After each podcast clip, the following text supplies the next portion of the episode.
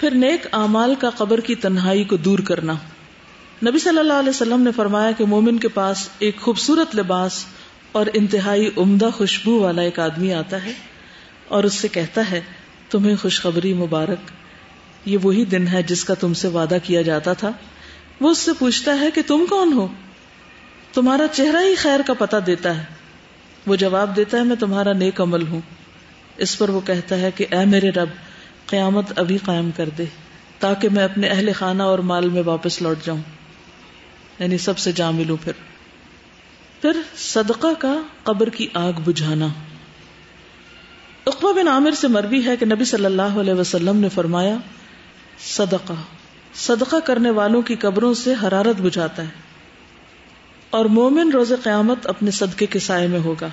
یہ سلسلہ صحیحہ میں سے ہے، یعنی صدقہ قبروں کی حرارت کو بجھاتا ہے۔ ایک اور حدیث میں تھا نا اللہ کے غضب کو ٹھنڈا کرتا ہے، اور یہاں دوسری بات کیا ہے کہ قیامت کے دن مومن اپنے صدقے کے سائے میں ہوگا۔ لیکن ہم صدقہ کرنے کے لیے بھی انتظار کرتے رہتے ہیں، اور ہر دوسری چیز کو یہ سوچ کے پاس رکھ لیتے ہیں کیا پتہ کبھی کام آ جائے۔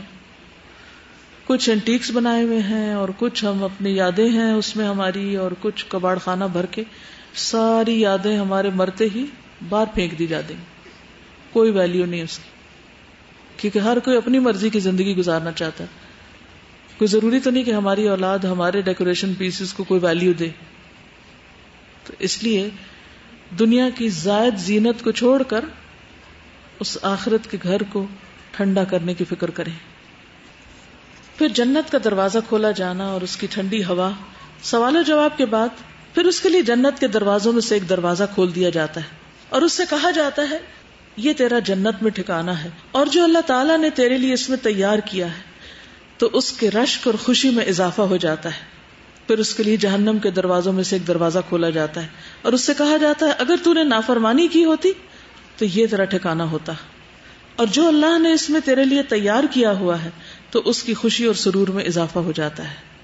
پھر اس کے لیے اس کی قبر ستر ہاتھ فراخ کر دی جاتی ہے، اور اس میں اس کے لیے روشنی کر دی جاتی ہے، اور روشنی کا ذکر بھی آپ نے پڑھا۔ پھر روح کا سبز پرندوں میں ڈالا جانا، یعنی جو شہداء کی روح ہے خاص طور پر۔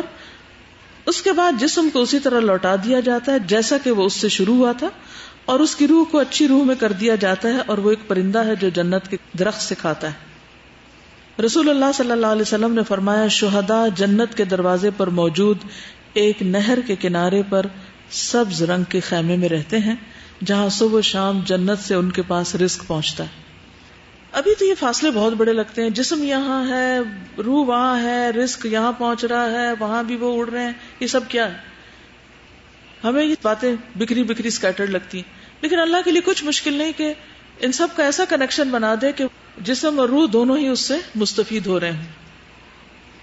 پھر صبح شام جنت کا ٹھکانہ دکھایا جاتا ہے، جنت کا گھر سامنے نظارہ کرایا جاتا ہے۔ ہمارے ملک میں تو ایسا نہیں، لیکن کینیڈا میں ایسا ہوتا ہے کہ جب آپ کو کوئی گھر خریدنا ہوتا ہے، آپ پراپرٹی ڈیلر کے پاس جاتے ہیں، ریئل اسٹیٹ کے پاس، تو وہ آپ کو انٹرنیٹ پہ گھروں کے لنک دے دیتے ہیں کہ کس رینج میں آپ کو خریدنا ہے۔ پھر آپ ان کو پورا اس کے اندر تھری ڈی کی شکل میں یا مختلف تصویروں کے ساتھ اس کو پورا اندر سے وزٹ کر لیتے ہیں۔ پھر اس کے بعد یہ کہ سارے مل بیٹھتے ہیں، پھر دیکھتے ہیں اچھا ونڈوز ایسی ہیں، انٹرنس ایسی ہے، فلور ایسا ہے، چھت ایسا ہے، باہر ایسا ہے، ادھر ایسا ہے، ہر ایک ایک چیز اس میں اس اسکرین اس ونڈو کے تھرو سب دیکھی جا رہی ہوتی، اور وہ دنیا کے کسی بھی حصے میں بیٹھ کے آپ دیکھ سکتے ہیں۔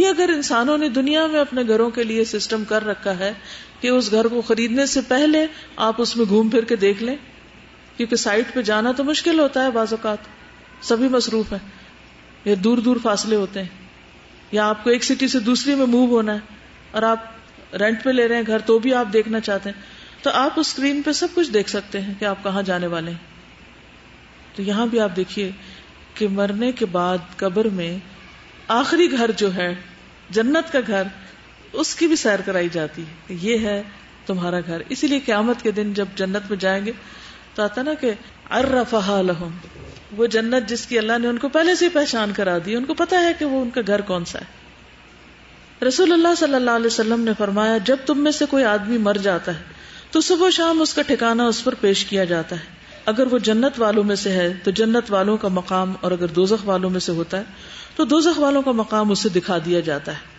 اور اس سے کہا جاتا ہے کہ یہ تیرا ٹھکانہ ہے جب تک کہ اللہ تعالیٰ قیامت کے دن تجھے اٹھا کر اس جگہ نہ پہنچا دے۔ اب آپ دیکھیے کہ قیامت کے دن اس میں جانا ہے، لیکن پھر بھی قیامت کے دن کا اٹھنا اور حساب کتاب اور پل صراط پار کرنا یہ اپنی جگہ ہے، چاہے پتہ بھی ہو کہ آگے جنت ہے۔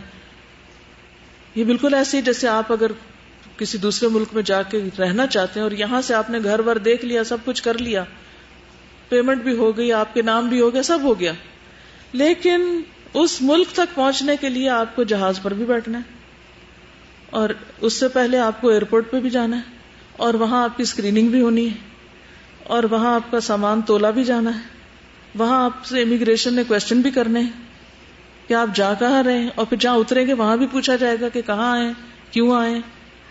یہ پروسیس اپنی جگہ چلنا ہے، کیونکہ بعض لوگ کہتے ہیں کہ یہ کیسے، قبر میں اگر جنت جہنم دیکھ لی، یہی حساب ہو گیا، تو پھر یوم الحساب کی کیا ضرورت ہے۔ تو وہ پروسیس ہے ایک جس کے بغیر کوئی بھی آگے نہیں پہنچ سکتا، چاہے وہ پہلے سے ہی سب دیکھ لے۔ پھر اپنا ٹھکانہ دے کر مومن اللہ کا شکر کرے گا۔ مسند احمد میں ہے، ہر جنتی کو جہنم میں اس کا ٹھکانہ دکھایا جاتا ہے، اور وہ کہتا ہے کہ اگر اللہ نے مجھے ہدایت نہ دی ہوتی تو میں یہاں ہوتا، اور پھر وہ اس پر شکر کرتا ہے۔ یعنی جنت کا گھر دیکھ کر اور پھر جہنم میں بھی اس کا مقام دکھا دیا جاتا ہے کہ اگر تم وہاں نہ جاتے تو یہاں آنا تھا تم نے، تو اس سے شکر کرتا ہے کہ اللہ نے اس سے بچا لیا۔ تو جنت کا کھانا، ایک انصاری صحابی سے مروی ہے، مسند احمد کی روایت ہے کہ ایک مرتبہ ہم لوگ رسول اللہ صلی اللہ علیہ وسلم کے ہمراہ ایک انصاری کے جنازے میں نکلے۔ میں اس وقت نو عمر تھا اور اپنے والد کے ساتھ تھا۔ رسول اللہ صلی اللہ علیہ وسلم قبر کے کنارے بیٹھ گئے اور قبر کھودنے والے کو تلقین کرنے لگے کہ سر کی جانب سے اسے کشادہ کرو اور پاؤں کی جانب سے اسے کشادہ کرو، اس کے لیے جنت میں بہت سے خوشیں ہیں۔ یعنی شہداء کو تو رزق ملتا ہی، تو کچھ لوگ جو مرتے ہیں وہ شہیدوں کی جیسی موت مرتے ہیں، یا ان کو بھی شہادت کی خوشخبری دی جاتی، تو ہو سکتا ہے ان کے لیے بھی رزق آتا ہو۔ یہ غیب کی بات ہے نا، ہمارا غیب پر ایمان ہے، اللہ کے نبی نے بتایا ایسا ہی ہوگا۔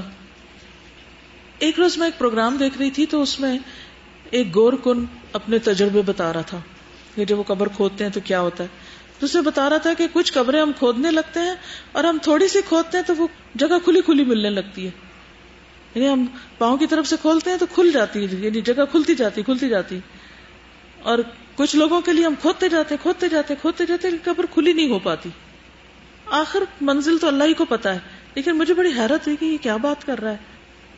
تو اس حدیث کے بعد مجھے سمجھ میں آتا ہے کہ نبی صلی اللہ علیہ وسلم جب قبر کھدواتے تھے اس وقت بھی انسٹرکشن دیتے تھے کہ کھلی کھلی کھودو، یعنی صرف مردے کو پھینکنے والی بات نہ ہو۔ پھر قبر میں سکون، قتادہ کہتے ہیں کہ ہمیں یہ بات بتائی گئی کہ مومن کی قبر میں ستر ہاتھ کشادگی کر دی جاتی اور قیامت کے دن تک کے لیے اس کی قبر کو خوشحالی سے بھر دیا جاتا ہے، یعنی وَيُمْلَوْ عَلَيْهِ خَضِرًا، یہ سرسبز گرینری ہوتی ہے۔ واپس جانے کی تمنا کرنا، نبی صلی اللہ علیہ وسلم نے فرمایا جب مومن اپنی قبر کی کشادگی کو دیکھتا ہے تو کہتا ہے فرشتوں مجھے چھوڑ دو، میں گھر والوں کو خوشخبری سنانا چاہتا ہوں، لیکن اس سے کہا جاتا ہے کہ اب آرام کرو، پیچھے کوئی تمہارا کنیکشن نہیں، الا یہ کہ کوئی خواب میں دیکھ لے کسی کو۔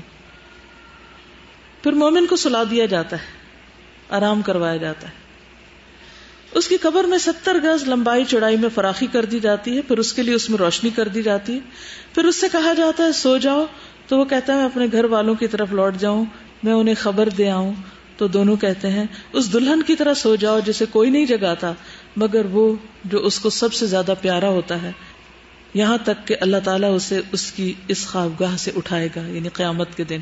یہ صحیح ترغیب و ترہیب کی روایت ہے، یعنی پھر وہ قبر میں لیٹ جاتا ہے جیسے سو رہا ہو آرام سے، اور وہ سوتے میں جیسے انسان خواب دیکھتا ہے تو وہ سب کچھ نظر آ رہا ہوتا ہے، تو اس کو وہ نظر بھی آ رہے ہوتے ہیں جنت دوزخ، اور وہ ان نظاروں کو انجوائے کر رہا تھا، نہیں گویا ایک سکرین اس کو دے دی جاتی ہے کہ گھومتے پھرو، اور یعنی آج کی ٹرمز میں سمجھنے کے لیے بات کر دی جاتی ہے، حقیقت اللہ ہی جانتا ہے۔ یہ مت کہیے کہ کوئی اس کو اس طرح انٹرپریٹ نہ کرے کہ وہاں ٹی وی لگا دیا جاتا ہے، یعنی مانا یہ ہے کہ صرف سمجھنے کے لیے کہ جیسے دنیا میں ہم بعض اوقات بیڈ روم میں آرام سے لیٹے ہوتے ہیں، ٹھنڈا ماحول ہوتا ہے، اور پھر سوچتے ہیں کہ اچھا کچھ دیکھ لیں اور دیکھنا شروع کر دیتے ہیں اور دیکھ دیکھ کے انجوائے کر رہے ہوتے ہیں.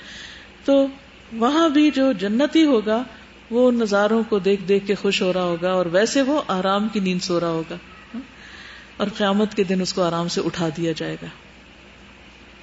شہداء کی خصوصی مہمان نوازی ہوگی. مسروق سے روایت صحیح مسلم کی ہے کہ ہم نے حضرت عبداللہ سے اس آیت کے بارے میں سوال کیا, جنہیں اللہ کے راستے میں قتل کیا جائے انہیں مردہ گمان نہ کرو بلکہ وہ زندہ ہیں, اپنے رب کے پاس سے رزق دیے جاتے ہیں. اب آپ دیکھیے کہ شہداء کو بھی قبر میں دفن کیا جاتا ہے اور ان کے بارے میں قرآن بتاتا ہے کہ ان کو رزق دیا جاتا ہے. اب باقی احادیث کو تو آپ کہہ سکتے ہیں جی حدیث ہے, لیکن یہاں تو قرآن بھی یہ کہتا ہے, تو یہ ساری احادیث قرآن کے موافق ہی جا رہی ہیں.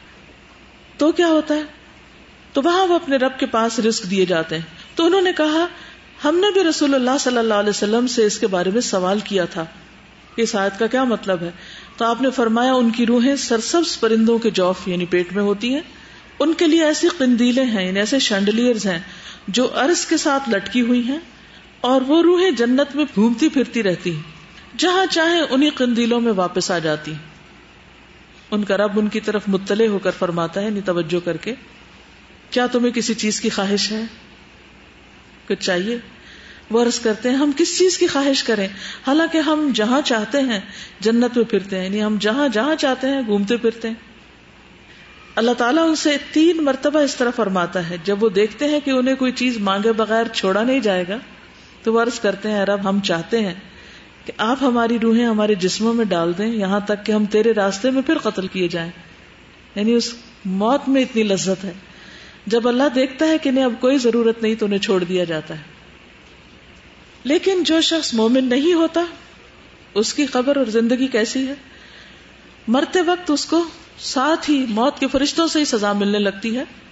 وَأَمَّا إِن كَانَ مِنَ الْمُكَذِّبِينَ الضَّالِّينَ, اب مکذبین بھی ہیں اور ضالین بھی ہیں, یہ دونوں بیک وقت بھی ہو سکتے ہیں اور خالی ضالین بھی ہو سکتے ہیں, پتہ ہی نہیں کرنا کیا ہے. فنزل من حمیم وتصلیۃ جحیم, سورۃ الواقعہ بانوے سے چوراسی. اگر وہ جھٹلانے والے گمراہوں سے ہوگا تو کھولتا پانی اس کی مہمانی ہوگی اور وہ دوزخ میں دھکیل دیا جائے گا.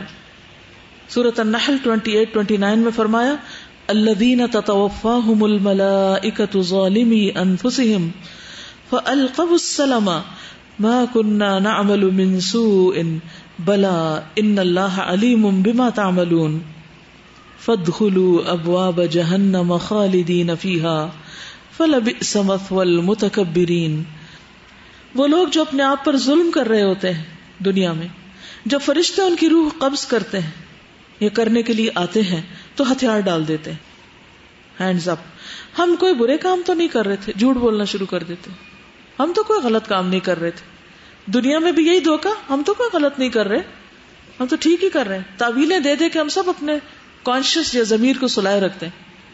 فرشتے کہیں گے کیوں نہیں کر رہے تھے, جو کچھ تم کر رہے تھے اللہ یقیناً اسے خوب جانتا ہے, اب جہنم کے دروازوں سے اس میں داخل ہو جاؤ تم ہمیشہ اس میں رہو گے, غرض تکبر کرنے والوں کا ٹھکانہ بہت برا ہے. سورۃ الانفال پچاس میں فرمایا وَلَوْ تَرَىٰ إِذْ يَتَوَفَّى الَّذِينَ كَفَرُوا الْمَلَائِكَةُ يَضْرِبُونَ وُجُوهَهُمْ وَأَدْبَارَهُمْ وَذُوقُوا عَذَابَ الْحَرِيقِ. کاش آپ اس حالت کو دیکھتے جب فرشتے ان مقتول کافروں کی روحیں قبض کر رہے تھے تو ان کے چہرے اور ان کی پشتوں پہ ضربے لگاتے تھے اور کہتے تھے اب جلانے والے عذاب کا مزہ چکھو. کبھی کسی نے دیکھا مار پڑتے مردے کو, ہمیں تو نظر نہیں آتی, لیکن قرآن کہتا ہے کہ جان لیتے وقت بھی ان کو مار پڑ رہی ہوتی. پھر کافر کی موت کا منظر مسند احمد میں آتا ہے, جب کوئی کافر شخص دنیا سے رخصتی اور سفر آخرت پہ جانے کے قریب ہوتا ہے تو اس کے پاس آسمان سے سیاہ چہروں والے فرشتے اتر کر آتے ہیں جن کے پاس ٹاٹ ہوتے ہیں, بوریاں, وہ تاحد نگاہ بیٹھ جاتے ہیں. پھر ملک الموت ان کے سرہانے آ کے بیٹھ جاتا ہے اور اس سے کہتے ہیں کہ اے نفس خبیثہ اللہ کی ناراضگی اور غصے کی طرف چل. یہ سن کر اس کے جسم میں روح دوڑنے لگتی ہے یعنی ادھر ادھر چھپتی ہے, اور ملک الموت اسے جسم سے اس طرح کھینچتے ہیں جیسے گیلی اون سے سیخ کھینچی جاتی, کباب والی سیخ ہوتی ہے نا, تو اون اگر اس کے اندر ڈال دی جائے تو نکالنا اس کا مشکل ہوتا, چپک جاتی ہے نا, اور اسے پکڑ لیتے ہیں. فرشتے ایک پلک جھپکنے کی مقدار بھی اسے ان کے ہاتھ میں نہیں چھوڑتے اور اسے ٹاٹ میں لپیٹ لیتے ہیں. اس موقع پر کافر اللہ کی ملاقات کو پسند نہیں کرتا. رسول اللہ صلی اللہ علیہ وسلم نے فرمایا جب کافر کی موت کا وقت قریب آتا ہے تو اللہ کے عذاب اور اس کی سزا کی بشارت دی جاتی. اس وقت کوئی چیز اس کے دل میں اس سے زیادہ ناگوار نہیں ہوتی جو اس کے آگے ہوتی. اب مجھے اللہ کے سامنے کھڑے ہونا ہے. وہ اللہ سے جا ملنے کو ناپسند کرنے لگتا ہے، بس اللہ بھی اس سے ملنے کو ناپسند کرتا ہے. اب دیکھیے دنیا میں کچھ لوگ اللہ کی بات نہیں سننا چاہتے، موت کے وقت اللہ سے ملنا نہیں چاہتے، قیامت کے دن اللہ کے سامنے کھڑا نہیں ہونا چاہتے، تو آخری انجام کیا ہوگا؟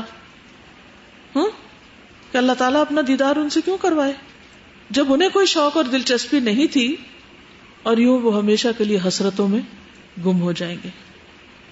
پھر مسلسل عذاب کی خبر دینا. اگر وہ گناہگار آدمی ہو تو فرشتے کہتے ہیں اے خبیث روح جو خبیث جسم سے نکل رہی ہے، نکل، اخرجی، قابل مذمت ہو کر نکل، ذمیمتن وابشری بحمیم وغساق، اور کھولتے پانی اور کانٹے دار کھانے کی خوشخبری قبول کر، وآخر من شکلہ ازواج، اور اس قسم کے دیگر انواع و اقسام کے عذاب کی خبر وہ بھی قبول کر.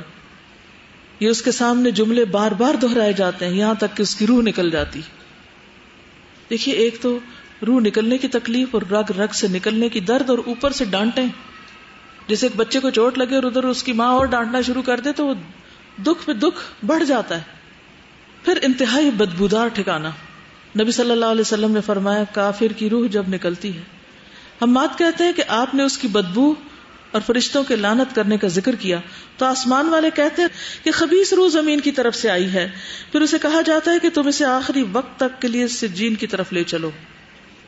ابو ہریرہ فرماتے ہیں کہ رسول اللہ صلی اللہ علیہ وسلم نے اپنی چادر اپنی ناک مبارک پر اس طرح لگا لی، یعنی کافر کی بو کو ظاہر کرنے کے لیے، کہ سب نے اس کو یعنی دیکھ کے بھی اس کی شدت کو محسوس کیا، یعنی ناقابل برداشت. کچھ بسمل ہوتی ہے نا تھوڑی بہت، اور کچھ ہوتی ہے کہ آپ برداشت نہیں کر سکتے تو پھر اپنا ناک ڈھانپ لیتے ہیں. فرشتے اسے ٹاٹ میں لپیٹ لیتے ہیں. ایک اور روایت میں آتا ہے اور اس سے ایسی بدبو آتی ہے، نیرو سے بھی، جو کسی بھی مردار کی سب سے زیادہ بو زمین پہ ہو سکتی، یعنی زمین پر کسی مردار کی بدترین بو جو ہوتی ہے وہ اس کی روح سے بھی نکل رہی ہوتی. پھر آسمان کے دروازے نہیں کھولے جاتے. کافر کی روح کو آسمان کی طرف لے جایا جاتا ہے، وہاں کا دروازہ نہیں کھولا جاتا. وہاں کے فرشتے پوچھتے ہیں یہ کون ہے؟ کہا جاتا ہے فلاں شخص ہے. وہ کہتے ہیں کوئی مرحبا نہیں، کوئی مرحبا نہیں، لا مرحبا بالنفس الخبیثہ، اس ناپاک نفس کے لیے جو ناپاک بدن میں تھا، لوٹ جا برائی کے ساتھ، ارجعی ذمیمتن، تیرے لیے آسمان کے دروازے نہیں کھلیں گے. وہ قرآن پاک میں بھی آتا نا کہ ان کے لیے آسمان کے دروازے کھولے نہیں جائیں گے. پھر آسمان سے پٹخایا جاتا ہے. فرشتے اس روح کو لے کر اوپر چڑھتے ہیں. فرشتوں کے جس گروہ کے پاس سے ان کا گزر ہوتا ہے وہی گروہ کہتا ہے یہ کیسی خبیث روح ہے. وہ اس کا دنیا میں لیا جانے والا بدترین نام بتاتے ہیں. جو چور ڈاکو مجرم ہوتے ہیں وہ انہی چیزوں کے ساتھ پھر پہچانے بھی جاتے ہیں، یہاں تک کہ اسے لے کر آسمان دنیا میں پہنچ جاتے ہیں، دروازے کھلواتے ہیں، لیکن دروازہ نہیں کھولا جاتا. پھر رسول اللہ صلی اللہ علیہ وسلم نے یہ آیت تلاوت کی، لا تفتح لهم ابواب السماء ولا يدخلون الجنة حتى يلج الجمل في سم الخياط. ان کے لیے آسمان کے دروازے نہ کھولے جائیں گے اور نہ ہی وہ جنت میں داخل ہوں گے تا وقت کہ اونٹ سوئی کے ناکے میں داخل ہو جائے. اللہ تعالیٰ فرماتے ہیں کہ اس کا نامہ اعمال سجین میں سے نچلی زمین میں لکھ دو، یعنی اور گہرائیوں میں، پستیوں میں. اب یہ نچلی زمین کیا ہے اللہ عالم. چنانچہ اس کی روح کو پھینک دیا جاتا ہے.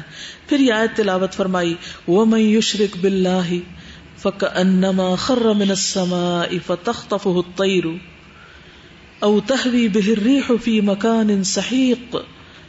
جو اللہ کے ساتھ شرک کرتا ہے وہ ایسے ہے جیسے آسمان سے گر پڑا، پھر اسے پرندے اچک لیں یا ہوا اسے دور دراز کی جگہ میں لے جا پھینکے. ہم نے دیکھو کہ جب ہوا چلتی ہے تو چیزوں کو اڑا کے وہ دور لے جاتی کہ وہ پکڑائی بھی نہیں دیتی. پھر اس کی روح جسم میں لوٹا دی جاتی ہے. پھر وہ تمنا کرتا ہے کہ قبر کی طرف اس کو نہ لے جایا جائے. وہ مرنے والا اگر نیک نہیں ہوتا تو کہتا ہے ہائے بربادی، مجھے کہاں لے کے جا رہے ہو. یہ صحیح بخاری کی روایت ہے، مجھے کہاں لے کے جا رہے ہو. اس کی آواز انسان کے علاوہ اللہ کی ہر مخلوق سنتی ہے.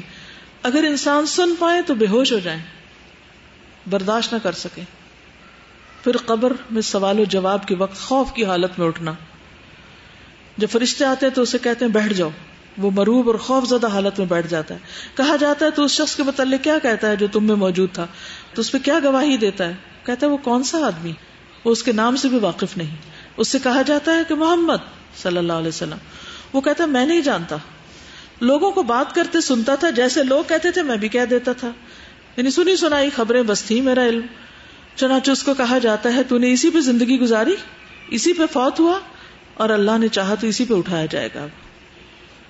رہا کافر یا منافق، دوسری روایت میں آتا ہے، بخاری کی روایت ہے، اس کا جواب یہ ہوتا ہے مجھے نہیں معلوم، لا ادری لا ادری، میں نے لوگوں کو ایک بات کہتے سنا تھا وہی میں بھی کہتا رہا، پھر اس سے کہا جاتا ہے کہ نہ تو نے کچھ سمجھا اور نہ پیروی کی، اس کے بعد اسے لوہے کے ہتھوڑے سے بڑے زور سے مارا جاتا ہے، وہ اتنا بھیانک طریقے سے چیختا ہے، ایسی چیخیں ہوتی، کبھی آپ نے تکلیف میں کسی شخص کی چیخیں سنی ہیں جو پین کی وجہ سے چیخ رہا ہو کسی ہاسپٹل میں یا کسی جگہ پر،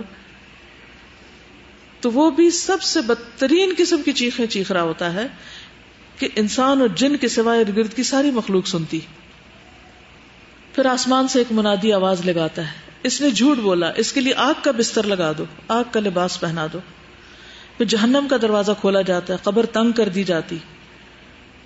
سنن نبی داؤد میں آتا ہے کہ پھر کہا جاتا ہے کہ جہنم کا دروازہ اس کی قبر میں کھول دو، جہنم کی گرمی اور لو اس کے پاس آتی۔ آج کل آپ دیکھیں کہ اگر آپ ٹھنڈے کمرے سے باہر نکلے تو لٹرلی ایسے منہ پہ تھپیڑے پڑ رہے ہوتے ہیں نا گرمی کے، گھر سے نکلے باہر تو تو وہاں وہ گرمی، کیا گرمی ہوگی، کبھی ابلتی ہنڈیا کا سیک آپ کو یاد ہو تو۔ اور اس کی قبر اس قدر تنگ کر دی جاتی ہے کہ اس کی پسلیاں ایک دوسرے میں پیوست ہو جاتی ہیں۔ پھر اس کے اعمال انتہائی قبیح شکل میں اس کے سامنے آتے ہیں۔ ایک آدمی گندے کپڑے پہن کے پاس آتا ہے جس سے بو آ رہی ہوتی، اور اس سے کہتا ہے تجھے خوشخبری مبارک، یہ وہی دن ہے جس کا تجھ سے وعدہ کیا گیا تھا۔ وہ پوچھتا تو کون ہے، تیرے چہرے سے ہی شر کی خبر معلوم ہوتی۔ وہ جواب دیتا ہے میں تیرا گندا عمل ہوں۔ وہ کہتا ہے اے میرے رب قیامت نہ قائم کرنا۔ کوئی بھی گندے عمل، چاہے چوری ہو، چاہے زنا ہو، چاہے حرام حرکتیں ہوں، کوئی بھی غلط کام، تو جس قسم کے بھی وہ غلط کام ہوں گے وہ سارے اس کی شکل میں پیوست کر دیے جائیں گے، اور وہ عمل اس کے ساتھ رہے گا۔ پھر اس پر ایک اندھا بہرا فرشتہ مقرر کر دیا جاتا ہے، اس کے پاس ایک لوہے کا گرز ہوتا ہے جو اگر پہاڑ پہ دے مارے تو پہاڑ ریزہ ریزہ ہو جائے۔ وہ اس کو مارتا ہے، اس کی مار کی آواز سے مشرق و مغرب کے درمیان کی ہر چیز سن رہی ہوتی سوائے جن و انس کے، اور وہ مردہ بھی مٹی ہو جاتا ہے، پھر دوبارہ روح ڈالی جاتی، پھر مارا جاتا ہے، پھر مٹی ہوتا ہے، پھر اسی طرح پھر اسی طرح پھر معیشت بن کا۔ نبی صلی اللہ علیہ وسلم نے فرمایا کیا تم جانتے ہو کہ یہ آیت فَإِنَّ لَهُ مَعِيشَةً ضَنْكَ وَنَحْشُرُهُ يَوْمَ الْقِيَامَةِ أَعْمَى کس بارے میں نازل ہوئی ہے؟ کیا تمہیں معلوم ہے کہ تنگ حالی کیا ہے، تنگ زندگی کیا ہے؟ انہوں نے عرض کیا اللہ اور اس کے رسول ہی خوب جانتے ہیں۔ آپ نے فرمایا کافر کا اس کی قبر میں عذاب سے دوچار ہونا، اور اس ذات کی قسم جس کے ہاتھ میں میری جان ہے، اس پر ننانوے سانپ مسلط کر دیے جاتے ہیں۔ کیا تم جانتے ہو وہ سانپ کیسا ہوتا ہے؟ وہ ستر سانپ اژدہے ہوتے ہیں، ہر اژدہا کے سات سر ہوتے ہیں، اور وہ اسے قیامت تک ڈستے اور نوچتے رہتے ہیں۔ پھر قبر میں کسی عمل کا موجود نہ ہونا، اور کافر کے پاس جب اس کے سرہانے سے آیا جاتا ہے تو وہاں کوئی عمل موجود نہیں ہوتا، کوئی حفاظت کرنے والا گارڈ نہیں ہوتا۔ پھر اس کی دائیں جانب سے آیا جاتا ہے، وہاں کوئی چیز موجود نہیں ہوتی۔ پھر بائیں جانب سے آیا جاتا ہے تو کوئی چیز موجود نہیں ہوتی۔ پھر اس کے دونوں پاؤں کی طرف سے آیا جاتا ہے تو وہاں کچھ نہیں ہوتا۔ پھر حسرت کے لیے جنت کا ٹھکانہ دکھایا جاتا ہے۔ رسول اللہ صلی اللہ علیہ وسلم نے فرمایا، مسند احمد کی روایت ہے، ہر جہنمی کو جنت میں اس کا متوقع ٹھکانہ دکھایا جاتا ہے، اور وہ تمنا کرتا ہے کاش مجھے بھی اللہ نے ہدایت سے سرفراز کیا ہوتا تو میں بھی یہاں ہوتا، اور وہ اس کے لیے باعث حسرت بن جاتا ہے، اور زیادہ دکھ ہوتا ہے کہ یہ مل سکتا تھا اور چانس مس ہو گیا۔ بعض اوقات ایسا ہوتا ہے نا کہ کوئی سودا مس کر رہے ہیں ہم، کوئی بزنس ڈیل اچھی سی ہونے والی ہو، تو پھر بعض لوگوں کو تو ہارٹ اٹیک ہو جاتا ہے کہ اتنا بڑا لاس ہو گیا، چانس مس ہو گیا، کوئی گاڑی چھوٹ جائے، جہاز چھوٹ جائے، کیا کیفیت ہوتی۔ رسول اللہ صلی اللہ علیہ وسلم نے فرمایا، ہر جہنمی کو جنت میں اس کا متوقع ٹھکانہ دکھایا جاتا ہے، اور وہ تمنا کرتا ہے کہ کاش مجھے بھی اللہ نے ہدایت سے سرفراز کیا ہوتا، اور وہ اس کے لیے باعث حسرت بن جاتا ہے۔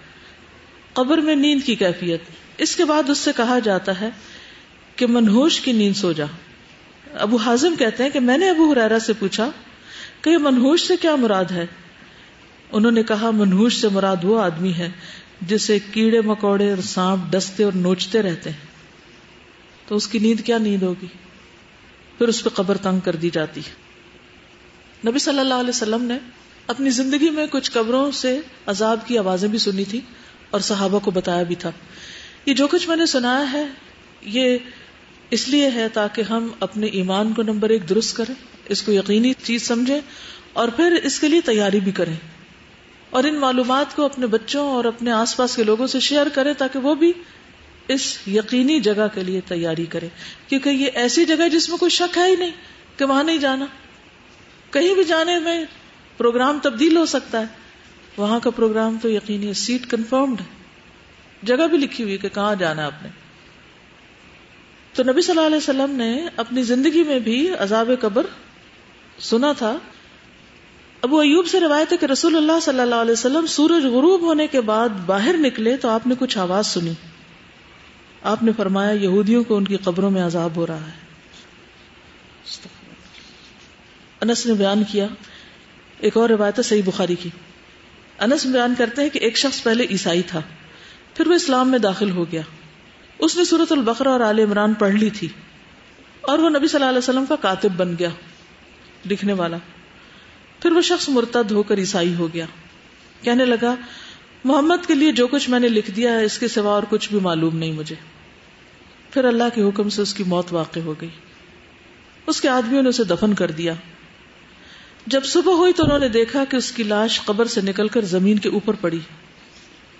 عیسائیوں نے کہا کہ یہ محمد صلی اللہ علیہ وسلم اور اس کے ساتھیوں کا کام ہے، چونکہ ان کا دین اس نے چھوڑ دیا تھا اس لیے انہوں نے اس کی قبر کھو دی اور لاش کو باہر پھینک دیا۔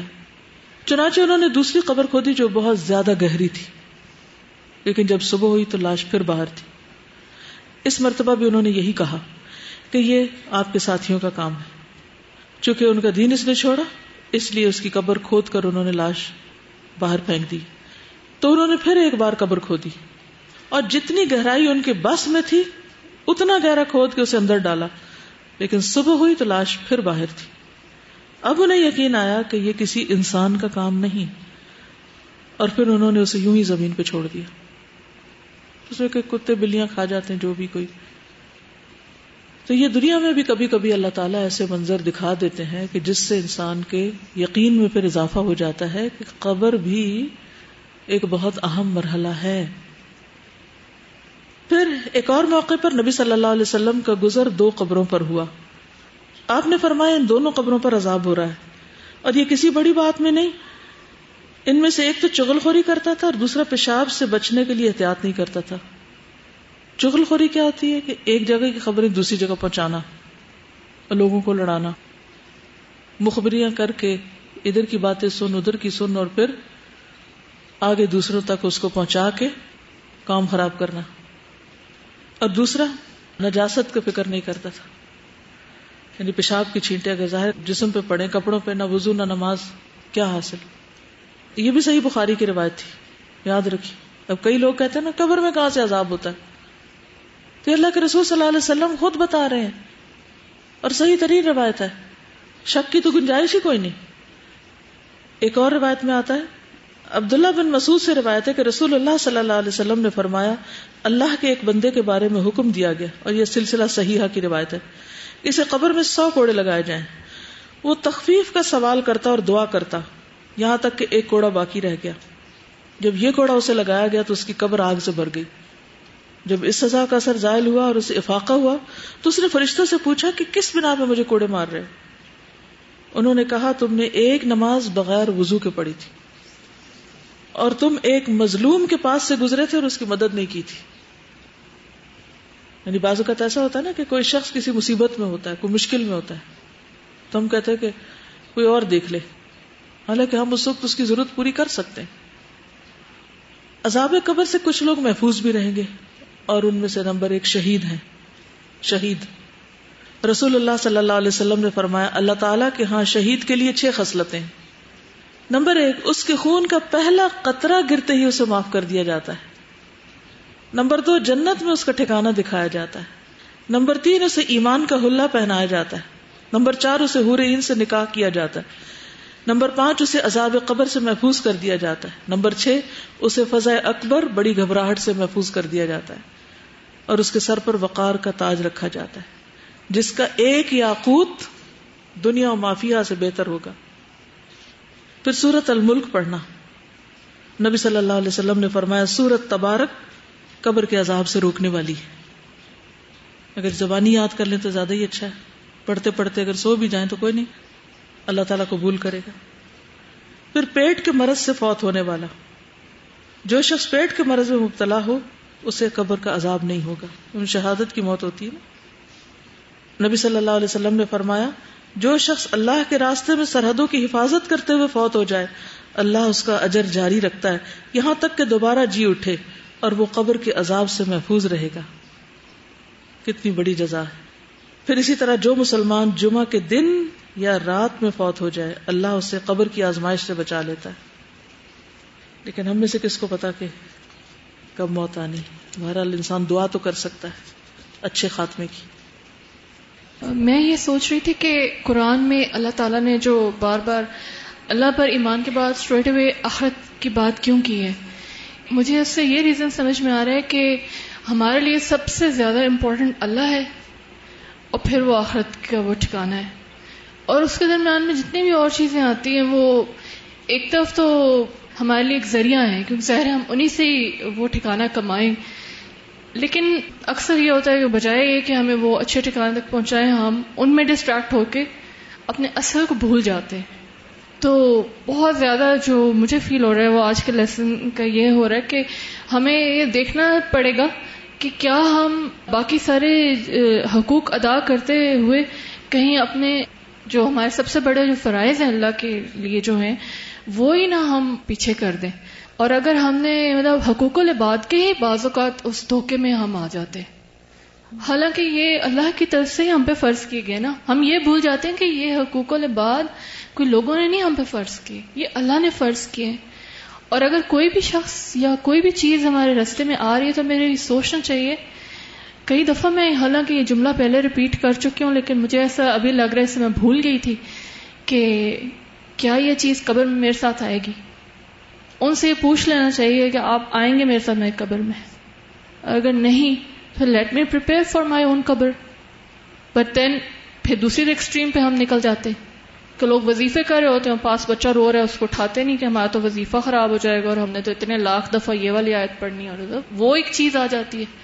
So we have to strike the right balance between the two. اسی لیے نا خیر الہدی ہدی محمد صلی اللہ علیہ وسلم کہ بہترین طریقہ نبی صلی اللہ علیہ وسلم کا طریقہ ہے. انہوں نے خاندانی زندگی کو بھی نبھایا، اللہ کے راستے پہ جنگیں بھی لڑی اور باقی بھی زندگی کے کام کیے.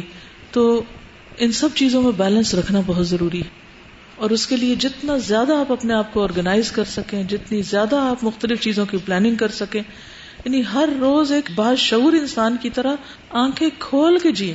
حالات کے دھارے پہ خود کو بے بس چھوڑ نہ دیں کہ جیسے لوگ آپ سے چاہیں یا جو کچھ ہو رہا ہے بس ٹھیک ہے اب زندگی گزارنی ہے، وقت پورا کرنا ہے، بس یہ وقت کاٹ کے چلے جانا ہے، ہم اتنی سٹرگل نہیں کر سکتے.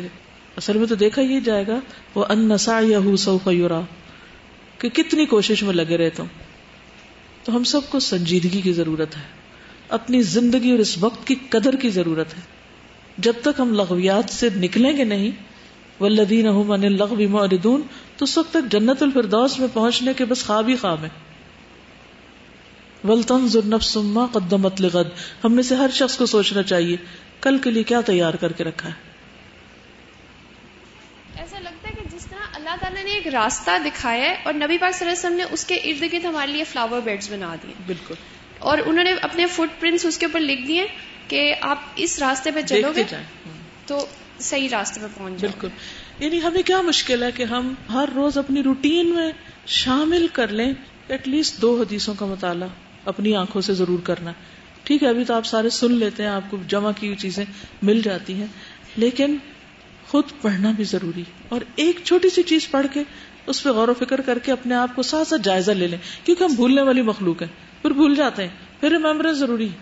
لیکن جب تک اپنی زندگی کے کچھ آپ اصول، ضابطے، کچھ طریقے، کچھ اپنے ساتھ کمٹمنٹس نہیں کریں گے اور ان کو نبھائیں گے نہیں تو بات نہیں بنے گی.